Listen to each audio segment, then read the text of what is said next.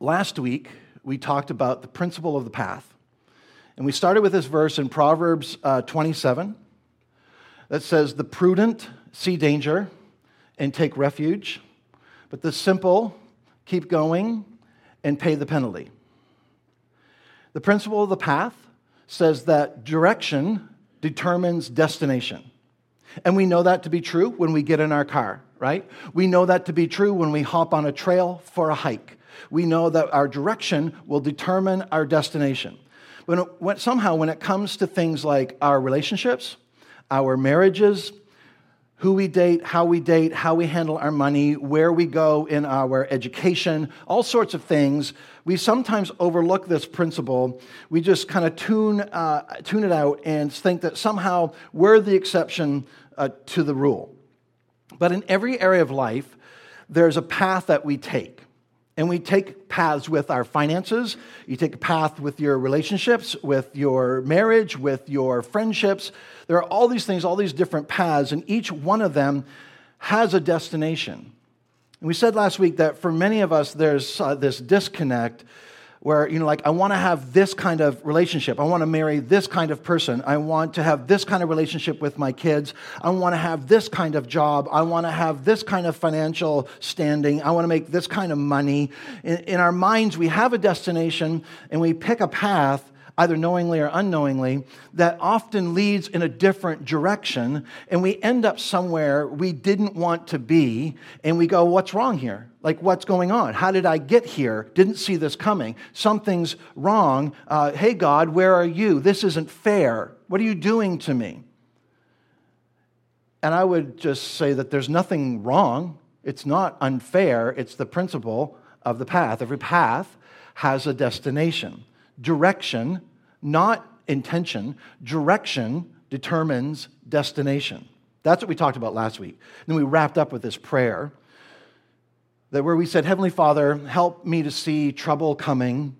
Give me the wisdom to know what to do, and then give me the courage to do it." So God, when I'm on a path, and it's either the wrong path or it's an unwise path, I want to recognize that early, and I want to change course. So God, if I'm on a path and there's danger ahead, help me see that. Tune me into the coming danger. And then I don't want to just keep going towards the danger and wake up someday and like, how did I get here? So when I see danger down the road, give me the wisdom to see it for what it is and then the courage to do something about it. Now, the problem with this whole principle, uh, the whole path thing, um, and, and you all know this because you're all experienced uh, enough in this, is that the decisions we make today have ramifications later, right? Have you experienced that? You can just do this if you want, or you can, yes. It, but here's the thing. It's not that simple. The problem with the principle is that the path you choose in your twenties impacts what your life looks like in your thirties, right? And the financial path that you choose early on in your marriage, it impacts what happens to you later on, both financially and in the health of your marriage. The perspective you have and the path that you take when it comes to raising your kids early on has a destination. So consequently, choosing paths, whether it's relationally or financially or in your entertainment or in some discipline or any of those things, it's critical to make the right decisions up front. The problem is we don't always have all the information. The problem is we don't know the future. Yes, direction determines destination, but then what do you do about that? I don't know if any of you ever saw this game. Did any of your kids have this game? How many of you had your kids had this game? Or you had the game, okay? All right, you know what I'm talking about. I thought there'd be more, actually, but... Um, Basically, our kids had this. They played it a lot in the car. Um, it was a handheld electronic game based on the old parlor game, twenty questions, okay? And now, of course, it's an app. And uh, if we had the time, I'd play a game with you real quick. But you can do that on your own. You can download it. We have Wi-Fi. Do whatever you want to do. But this game, this game was actually born out of an experiment in artificial intelligence back in the, listen, in the nineteen eighties. It asks you to think of anything you like, and then it'll try to guess what it is that you're thinking in twenty yes or no questions. You've played that game. And so to do this, it uses something called True Artificial Neural Network. A true artificial, I'm like, well, that sounds like a paradox. True artificial neural network. So if anybody cares to explain that, um, not right now, but sometime I'd like to have an explanation. So this game has about ten million synaptic connections, ten million. So I don't know what a synaptic connection is, but I know ten million is a big number. So uh, again, I don't really understand. But the human brain has five hundred trillion synapses. I don't know who counted them, but I'm just going to take their word for it. five hundred trillion, maybe the game counted it. I don't know, but I don't know what I'm talking about exactly. Uh, so again, an explanation here would be great. If there are any neuroscientists in the house, maybe we could you could invite me out for coffee. Explain to me what the coffee's doing to my brain. Basically, this game is self-learning, which means that its neural network is always expanding, especially in the app form. Its, its uh, knowledge develops with every game, every round that is played. And that's what makes the game so weird, really, that this artificial intelligence starts to basically make its own decisions and its own distinctions. So it comes up with information um, on its own based on what it's learned and what it already knows. Uh, and what's really freaky, and this is what was messing with me last night, is that the creators of this game have, I might have gone down a rabbit hole figuring, trying to understand this, is that the creators of this game adapted the algorithm in order to make it more interesting to play. In other words, they actually altered the artificial intelligence so it doesn't win every time, which is it's capable of doing, but they knew if it won every time, people would be tired of playing it. So it wouldn't be very interesting to play. So we aren't going to play it right now. So by asking seemingly unrelated questions, it narrows down its choices to the most suitable solution. I think it'd be really cool if someone would come up with a device like this for the real decisions of life, and don't say magic eight ball. We're not talking about the same thing. If you didn't take a magic eight ball apart and figure out how it works, then you can keep believing it if you want to. But I think it'd be really cool if someone would come up with a device for real, like this, for real decisions of life, where like an expanding neural network, which sounds cool, I don't know what it means, but for the decisions that we make every day, at least for the big ones, that would be great. Because like if we took God and the Bible and the teachings of Jesus off the table and out of the discussion, it would seem that if somebody would just come up with a database of every decision ever made, even if just for the last hundred years, you know, like dating decisions, financial decisions, relationship decisions, parenting decisions, career decisions, education decisions, moral decisions, if somebody would do a database and just take all the decisions, match them up with all the outcomes. That would be amazing. I would download, I would pay for that app. That would be really cool.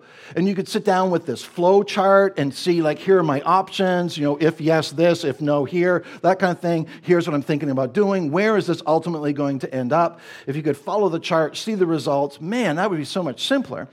Um, and again, if they could make it available online or on an app where you could just get on your phone and, and you know, enter your question and see the decision, the decision you're about to make, and like you press enter and you get all the possible scenarios, and it's like seventy-eight percent of people who made this decision experienced this, and twelve percent experienced that, and you could go away with a plan and understanding kind of the probabilities, and you could come up with a plan because you you know your odds are best if you go with option A, but option B is a smaller probability, but it's sounds much more exciting, so maybe you just want to go with that, however you live your life. But if we just had enough information, right, uh, we could run our lives that way. If we just knew where certain paths led or how certain choices work themselves out. On paper or on a device, that sounds like it would be a great approach. The problem is we would not take that advice. We wouldn't. Let me ask you a quick question. How many of you know some, don't look at anybody. You can just look here, I won't take it personally. How many of you know someone who's very, very smart,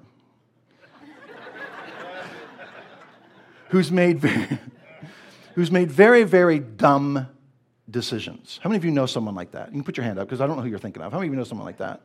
Okay, you, here's I'm just going to tell you. You all know someone like that. It's that person sitting in your chair, okay? Right? I mean, how many of you were thought, you were thinking of yourself anyway when you put your hand up? You're like, oh yeah, I don't have to look past the mirror to think of that person. My dumb decisions, listen, my dumb decisions were not due to a lack of information. I mean, there are times that we go, you know, oh, I wish someone had told me. That happens. That happens. I get it. But for the most part, We crash and burn on the paths that we choose, not because of a lack of information. Some of you have probably spent money to go talk to a financial planner or a financial counselor, and they spend all this time, and they ask all these questions, they get all this information, they put everything in their computer, they create a profile for you on this platform, print off some neat documents for you, put it in a nice binder, and you take your money, and you're like, here's your financial plan, you paid for it, you're like, thank you very much, you put it in a folder, you take it home, you put it in a drawer, in a cabinet, in a box, in your basement. You don't even know where it is. You never get it out and review it. Like, honey, let's make sure we're on our plan here. You got the information. You just ignore it. I mean, how many times have you been to the doctor? For me, this happens at the dentist, actually, because I know my dental hygienist is in with the big floss industry. I know that. So just be aware of big floss, because they are going to, they have an agenda, just saying. How many times have you been to the doctor, you know, and they're like, okay, here's what you got to do. And you nod, and you're like, oh, yeah, that makes sense. I'm going to go right out and do that. And your spouse is sitting there taking notes, like, no, no, no, slow down. I got to write this down, because this is, we're going to talk about this, you know. And a week later, you forget it. You're back on your regular diet. You don't bother to get out of your chair. There's no such thing as physical movement. You got this cool equipment in your basement, and it's a great place to hang, you know, those leg warmers and spandex that you bought for exercising, right? But, like, why? Why is this? Because your problem and my problem is not a lack of information. If there was a computer somewhere that could spit out the probability factor of certain decisions, that would not guarantee that you and I would choose those paths that lead to the outcomes we want in life. It's not about a lack of information. So today we're going to look at a passage of Scripture that kind of wrestles with this tension. And the thing that makes this passage so relevant uh, for me is who wrote it. It's written by Solomon. Solomon, like last week's proverb, uh, he wrote some pretty amazing stuff. He was the third king of Israel. He was David's son. Solomon had a unique perspective on what we're about to talk about for, for several reasons. Solomon was really young when he became uh, king, maybe uh, seventeen, eighteen, twenty at the most. Can you imagine being king at, at twenty years old? As if that's not enough, your father just died, right? Because you become king, someone you care about just died. And now you're the king of this powerful nation. On top of that, you've been handed the responsibility to, be, to, to build the temple, which would represent the presence of God. So he's charged with building this temple. And one night, God communicates to him in a dream. Now, I don't know how that works. I don't believe God's ever spoken to me in a dream. Maybe he has to you. We can talk about that sometime. But that's how it worked here with Solomon. He says, Solomon, I loved your father. He loved me. Because I made a promise to your father, I want to make it the same promise to you. So uh, here's the deal. Ask me anything you want. Just make a request. I'll give it to you. You want long life? I'll give you long life. You, you want wealth? I'll give you wealth. This one's interesting. You want me to kill all your enemies? I'll even do that. I don't know how that would play out. I, I'd like, love to have known how, if he had actually opted for that one. Is it like, hey, honey, wake up, wake up. I had this great dream. Been talking to God. He's been talking to me. Going to take care of all our enemies. Quick, we need to come up with a short list. You know, can you help me here? I, I want this, this, this. Where's this person go? This list, this list? I don't know. So I don't know how that would work. But Solomon, tell me what you want and I'll give it to you. And Solomon says to God, God, I'm so overwhelmed with the burden of leading this nation, of ruling this nation. I'm so overwhelmed with the fact that I am so young, have no experience, don't know what I'm doing, got this vast, growing, powerful kingdom. I got to make a lot of decisions that affect a lot of people, and I don't know anything about this. I'll tell you what I want, God. I want wisdom. I want discernment. I want understanding. I want to have good judgment. I want to be able to sit with people older than me and more experienced than me and interact with them and make good decisions that are way beyond my years and experience. I need knowledge in areas where I have no education. I need knowledge and understanding and wisdom because you expect me to lead your people. So here's what God said to Solomon when he asked for wisdom. This isn't the text for today. We're, I haven't even gotten to the sermon yet, but this is just kind of background. This is what God said to him, First Kings three. He says, so God said to him, since you've asked for this and not for long life or wealth for yourself, nor have you asked for the death of your enemies, but for discernment and administering justice, I will do what you have asked. I will give you a wise and discerning heart so that there will never be anyone like you. There's there never have been anyone like you, nor will there ever be. So God promises Solomon that he's going to make him the wisest man that's ever lived or that ever will live. And so Solomon begins to write and to teach, and he began to administer the kingdom. He was literally the wisest man in the kingdom, the wisest man on the globe, and according to these verses, the wisest man who ever lived. Now, the reason that's important to this conversation is this. If ever in the world there was a person who could say, God, thank you for the information. Thank you for the common sense. Thank you for the wisdom. Now, you can go ahead, go back to whatever it is that you do, as, like running the universe, because I'm cool now. I got all the information I need. I'm loaded up with wisdom and information and knowledge and understanding. I am good to go. Thank you. If anybody in the world could have gone out and made decisions based on their own intuition, their own wisdom, their own discernment, their own judgment, it would have been Solomon. But when Solomon addresses the question of how do we know what to do, how do we know which path to take? How do we know up front what to do now so that later on it's a happy ending and not a train wreck? How do we make decisions financially, relationally, in our character, our reputation, our influence, like you name it? How do we know to, how to get on what paths now that take us to where we ultimately want to be, a place that God ultimately wants us to be? How do we make those decisions? And when Solomon began to answer those questions, he didn't say, well, I'll tell you how I do it. I just draw on this vast wisdom. I just draw on all this knowledge I have. I, I draw on all the information I've gathered over the years, and I kind of go it on my own. And if you want to make good decisions, you got to get more information. You got to have all the information. You just need to ask God for more knowledge, more information. Uh, just like read my books. That's all you need to do. But when Solomon, that's not what he said. When Solomon answers this question, he says, he says something that should kind of take us by surprise uh, based on what we know about him. So if you grew up around church, you're probably very familiar with these verses. You might even, depending on how uh, churchy you are, you might have these on a plaque, on a wall in your house somewhere. Uh, but here's what he said in Proverbs chapter three. He says, trust in the Lord with all your heart. Trust in the Lord with all your heart. That is, in every area of your life, every possible path, every category of path, trust. Because the answer to life is not simply information and insight. It is the person of God who has invited us to lean hard into him. Trust in the Lord with all your heart. Lean not on your own understanding. The Hebrew phrase here literally means to prop something up against something else. So he says, your tendency and mine will be to make decisions based on the way that we see the world, right? And the way that we've experienced the world.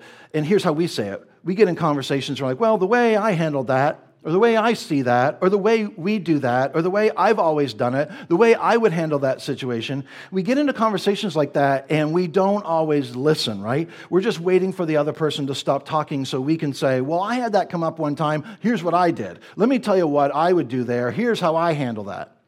Because our tendency, my tendency, is to lean hard into our own experience, our own worldview, our own knowledge, the information we've gathered, books that we've read, experiences that we've had, to lean on our own understanding.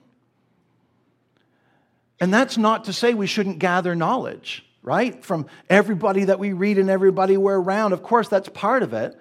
But Solomon's slicing this pretty thin right here, and he says, look, even with all of that, with all that you know, all that you've learned, all of your life experiences, the things you've learned personally, the things you've learned vicariously through watching other people, the things you've learned the easy way, the things you've learned the hard way, with all the knowledge and wisdom and information that you have, don't make the mistake of thinking, when it comes to choosing the paths of life, don't make the mistake of thinking, well, I'm old enough, I'm experienced enough, I've lived enough life, I'm smart enough, cool enough, careful enough to lean on my own understanding at this point.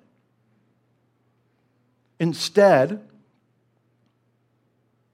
even with all my wisdom and all my knowledge, even with all the information I've gathered, I'm just going to refuse, every day I'm going to refuse to lean simply on my understanding of what's going on, whether it's in my marriage or in my business or in my job or in my education or my relationships or parenting or whatever it might be. Don't prop yourself up. Don't prop your decisions up on your own understanding. But you know what? We do this all the time. I can handle this. Been there, done that. I can do it. I can handle it. I learned my lesson. I was a kid once. I know how to parent. It's like I had surgery once. Now I'm a doctor, you know? I'm a man, I am woman, I'm self-made, I own my own business, I can handle this.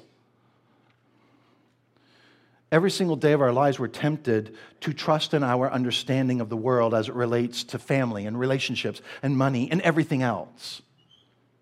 The wisest man in the world said, look, if you want to end up on the right path, if you want to have direction from God, understand this, direction from God doesn't begin with a search for direction.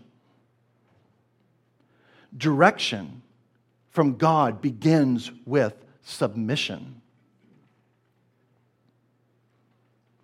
Submission precedes direction. You begin this pursuit by trusting in the Lord with all your heart, which means, God, I'm going to trust you with my finances. God, I'm going to trust you with my marriage. I'm not going to wait until all my options are bad and then come to you for advice. I'm letting you know up front, I'm trusting you with all my heart. I'm not going to lean on my own limited understanding. Even before we get to the fork in the road, I'm trusting you. And this is what Solomon says. He repeats himself kind of for emphasis in verse six. In all your ways, okay? Yeah? Your marriage ways, your parenting ways, your financial ways, your workplace ways, your friendship ways, your entertainment ways, your morality ways, in all your ways. Not just your Sunday ways, not just your religious ways, not just the way you are around certain religious friends when you're talking to the pastor, not in your, you know, I'm going to try to get some good luck from God because if I do this and I pray that and I get the formula right. No, no. In all means all your ways. Submit to him. That means that we learn to live our lives with a God component in every single aspect and area of our lives. That we learn to live our lives with a God component in every single area of our lives. That we submit to God in our relationships. We submit to God in our marriage. We submit to God in our money. We submit to God in the way that we relate to our children. That somehow we learn to invite God in and acknowledge that, God, you are the Lord over my money. You are Lord over my marriage. You are Lord over my career. You're Lord over my friendships. You're Lord over my entertainment, over my weekends. I'm going to submit to you in every single component of my life. In all your ways, submit to him, and he will make your paths straight. He will make your paths straight. As a result. As a result, he will make your paths straight. At the end of the process, he'll make your paths straight. So the little phrase, make your paths straight, means he'll make the way clear and you will know which path to take. But you see, submission precedes direction. That's why God, who has big dreams for our future, he says to you and he says to me, would you please let me work with you to keep you out of the situation where you have three options and none of them are good? Where the eggs are so scrambled, there's nothing we can do about it now.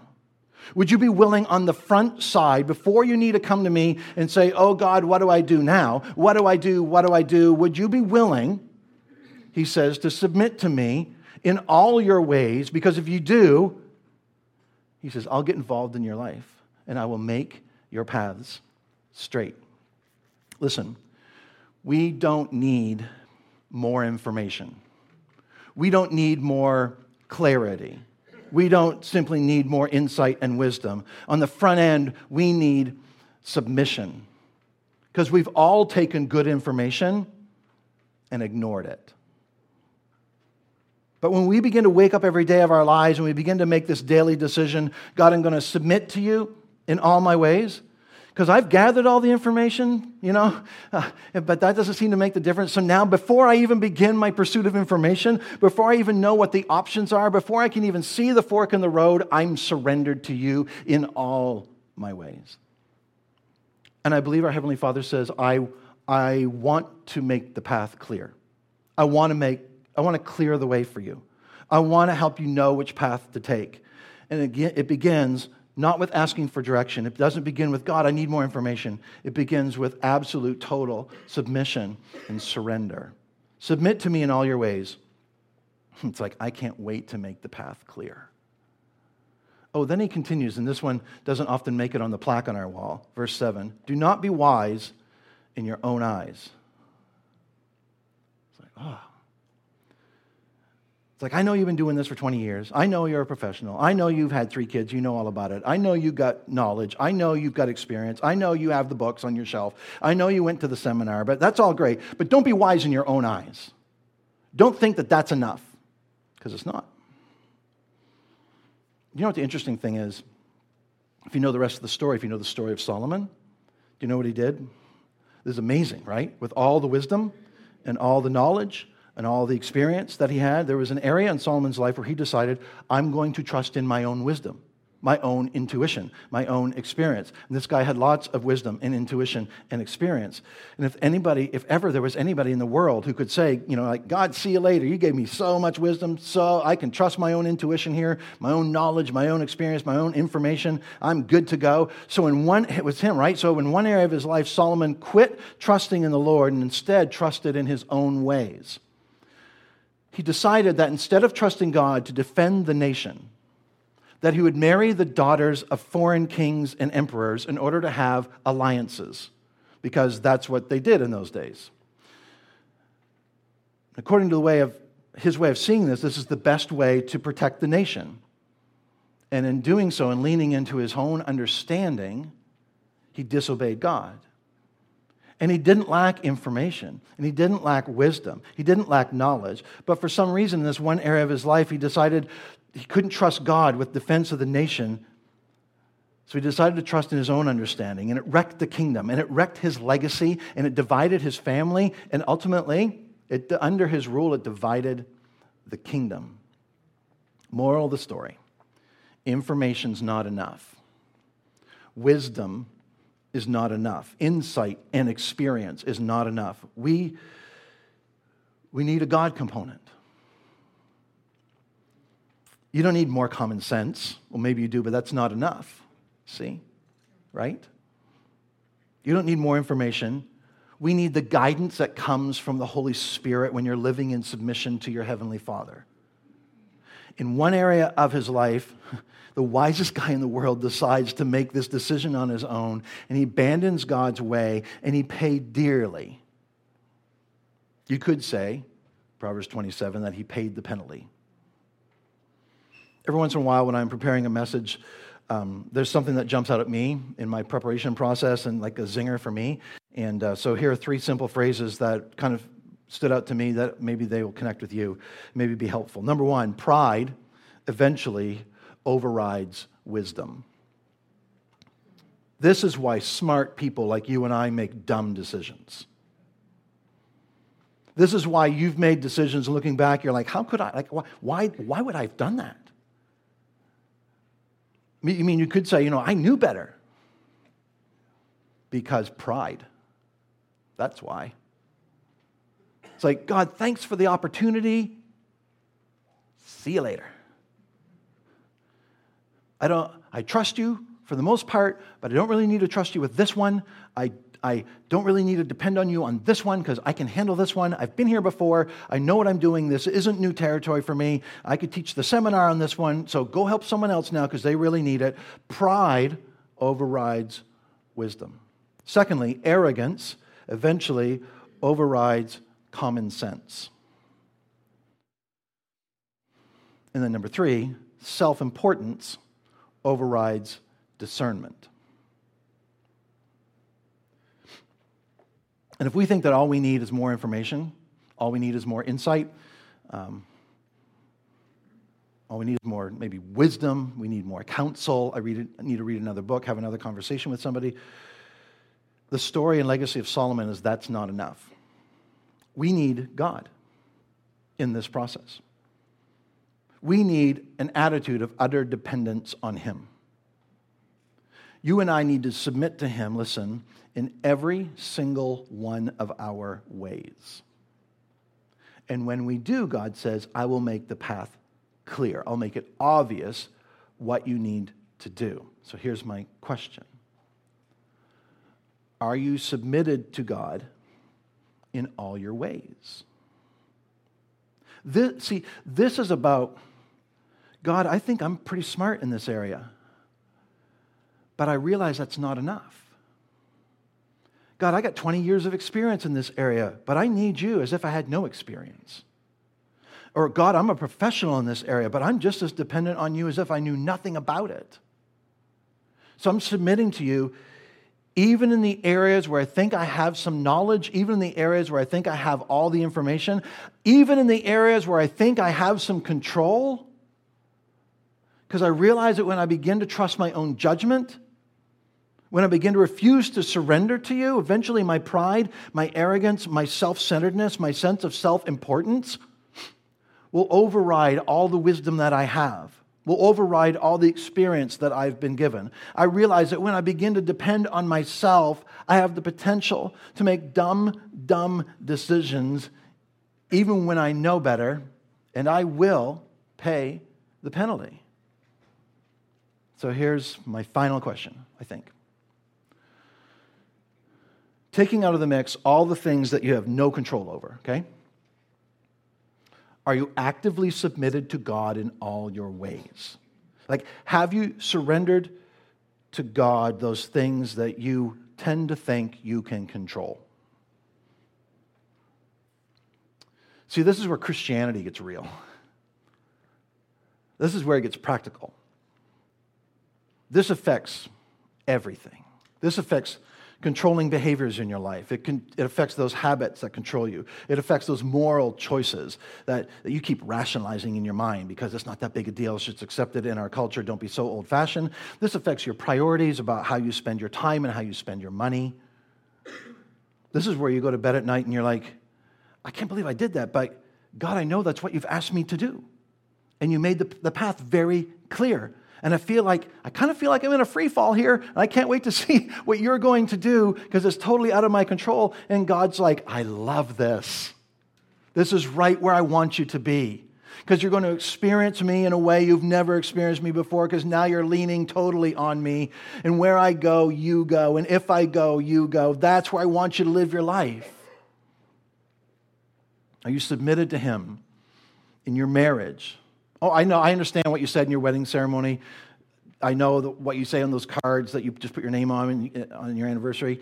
Uh, but do you regularly submit to God in your marriage? Are you surrendered to Him in your finances? Are you surrendered to Him in your career? Like if you're in your teens or you're in your twenties, are you surrendered to Him with your plans for the future? To say, God, here's how I'm handling my education. Here's where I'm headed.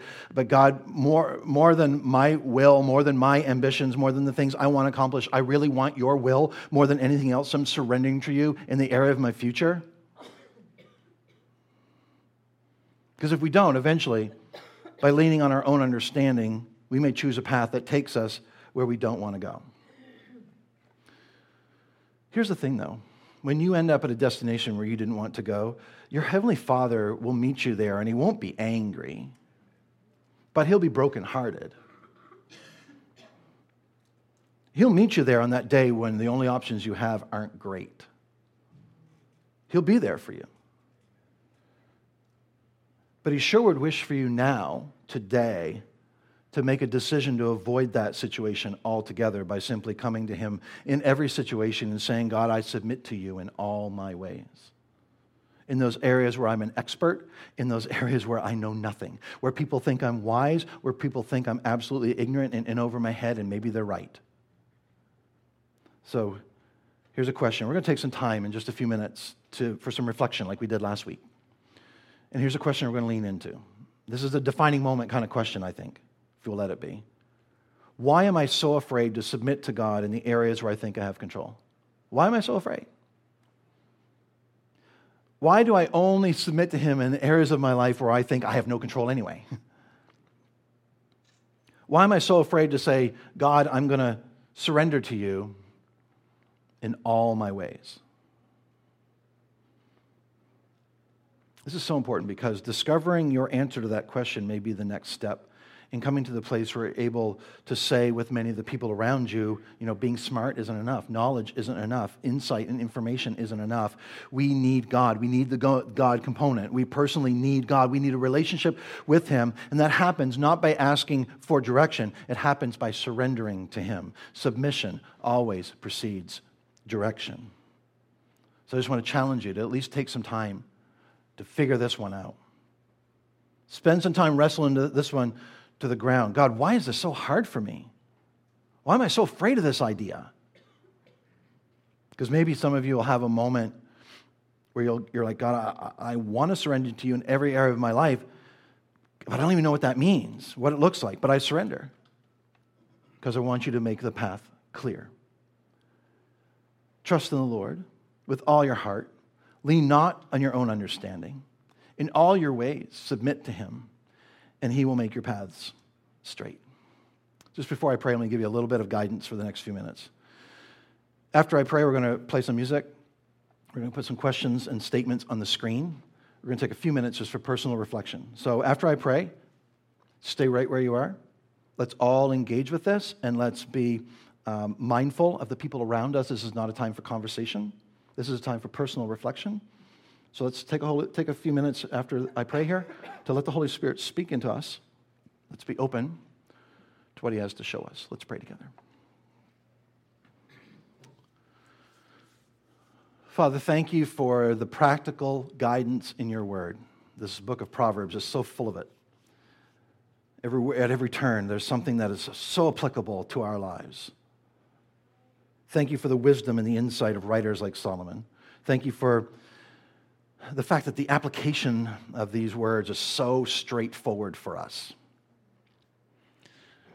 So today, we simply pray that you would show us where we've been afraid to submit to you, those areas of our lives where we think we have the most control. Why is it that we're so afraid to hand it over to you? And in these next few moments of personal reflection, we want to be open to what the Holy Spirit has to say to us.